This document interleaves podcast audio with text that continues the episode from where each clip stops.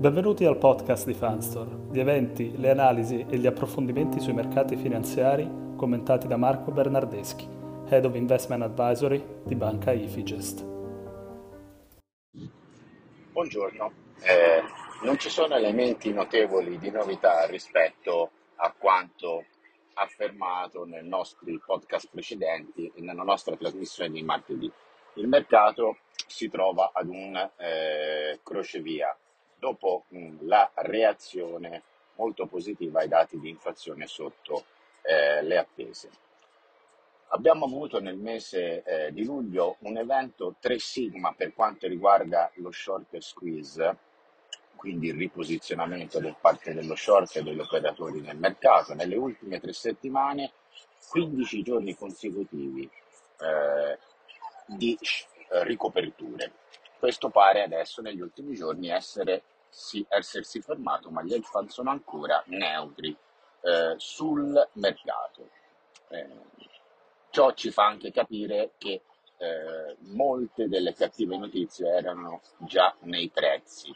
Eh, la, gli, gli, small investors, eh, i privati, sembrerebbero aver recentemente riposizionato i loro investimenti nelle loro eh, azioni del Nasdaq preferite, le meme stock, le azioni più speculative. Eh, questo, come abbiamo detto, non è ancora il caso degli hedge fund, quindi potrebbe forma, fornire ancora una spinta eh, per un ulteriore eh, rialzo. La, l'economia americana e le aziende eh, dimostrano resilienza, eh, i, le, i, dati sul, sull'occupazione eh, sono ai eh, massimi, quindi con la disoccupazione minimi e la creazione dei lavori, della, della, del, dei posti di lavoro doppio, doppia rispetto a quello che ci aspettavamo. E quindi il rischio di un atterraggio duro eh, per l'economia americana sembra essere diminuita. Dobbiamo anche dire che la consumer confidence è eh, ai minimi storici e anche la business confidence degli operatori eh, continua a deteriorarsi. Ad ogni modo le spese dei, dei privati rimangono forti anche a, mh, dovute ad un aumento dei crediti e delle carte revolving con la stagione degli utili che volge al termine, il 75% delle aziende dello Standard Poor's 500 hanno riportato eh, sorprese positive per gli utili e il 70% hanno riportato sorprese positive per il fatturato. Mm. L'aggregato della, eh, dell'avanzamento degli utili per, il, per lo Standard Poor's 500 si attesta ad un 6,7%, mentre basso rispetto a quello sperimentato nel 2021, eh, nel tutto il corso del 2021, rimane positivo, anche se eh, andando avanti il confronto con gli anni passati diventerà sempre più sfidante. Eh, in tono meno positivo, le aspettative di crescita per gli utili per i prossimi 12 mesi continuano ad essere riviste al ribasso, con la conseguenza che il rimbalzo sperimentato da metà giugno interamente, interamente spiegato da un'espansione nei multipli del price earning. In altre parole, il mercato è divenuto più caro, eh, 18 per eh, viene prezzato 18 volte gli utili per azione per i prossimi 12 mesi, non è quindi a buon prezzo. Eh, la spiegazione per questa espansione nei multipli è che la Federal Reserve potrebbe presto cambiare la sua retorica riguardo, riguardo eh, al eh, eh, il tightening monetario, la, la stretta eh, finanziaria.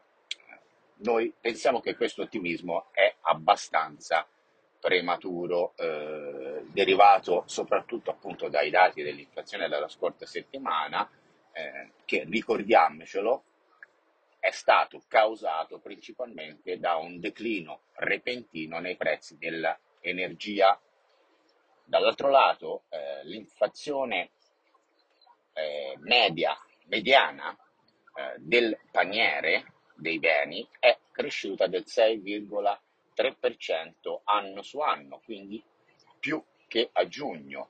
E ciò indica che le pressioni inflazionistiche stanno divenendo più diversificate in termini di eh, prodotto. Sebbene il picco dell'inflazione possa essere stato raggiunto, il livello dei prezzi eh, è eh, probabilmente eh, destinato a rimanere alto per molti mesi,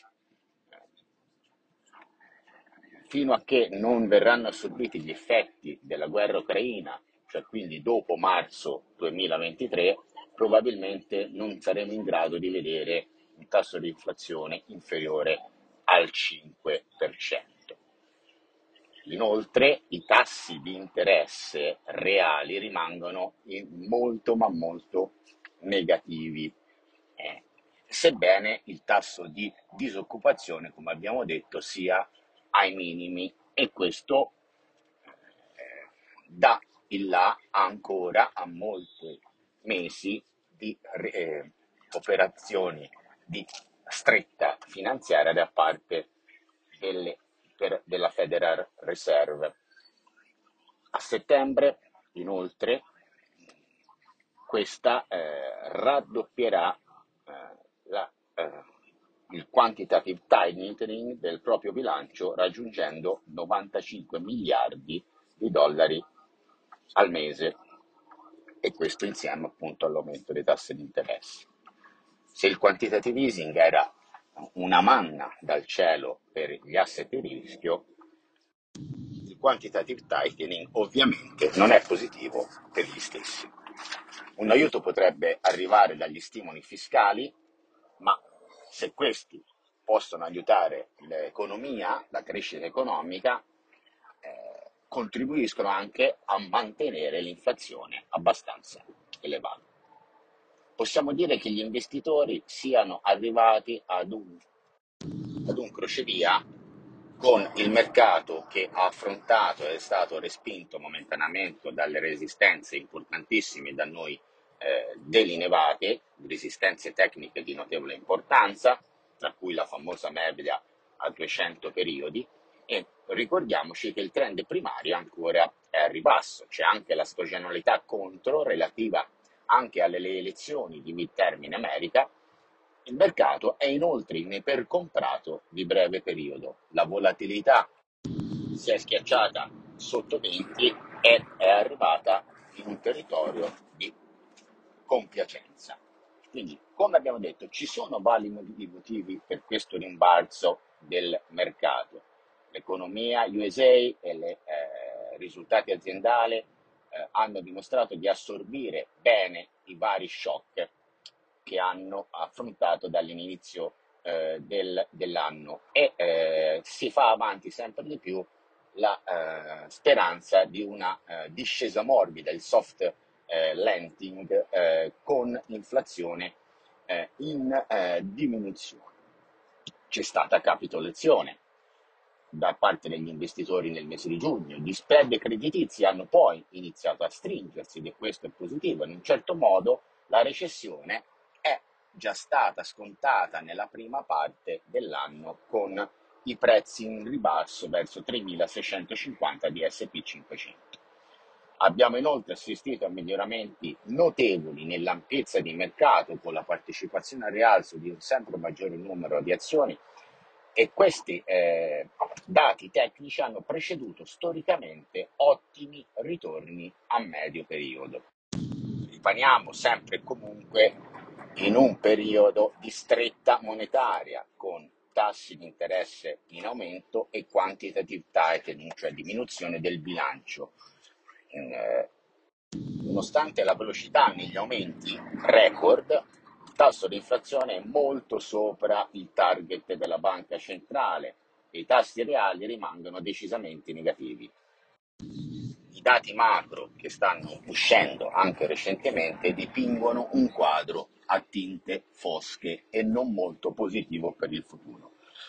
Le aspettative degli utili, come abbiamo detto, a 12 mesi si stanno abbassando eh, progressivamente e lo Standard Poor's 500 sta, eh, è valutato con multipli abbastanza alti. Inoltre il mercato sembra ignorare eh, i possibili black swan, i cigni neri che eh, sono eh, intorno Taiwan, la crisi energetica, eccetera. In questo contesto, strategie di copertura sfruttando la bassa volatilità sono da preferire in attesa di analizzare quale direzione effettiva prenderà il mercato nelle prossime settimane. I rischi di ribasso adesso eh, sono notevolmente superiori ai possibili marginali ulteriori guadagni. Bene, noi ci vediamo lunedì con ulteriori approfondimenti sui mercati. Un saluto e buon weekend.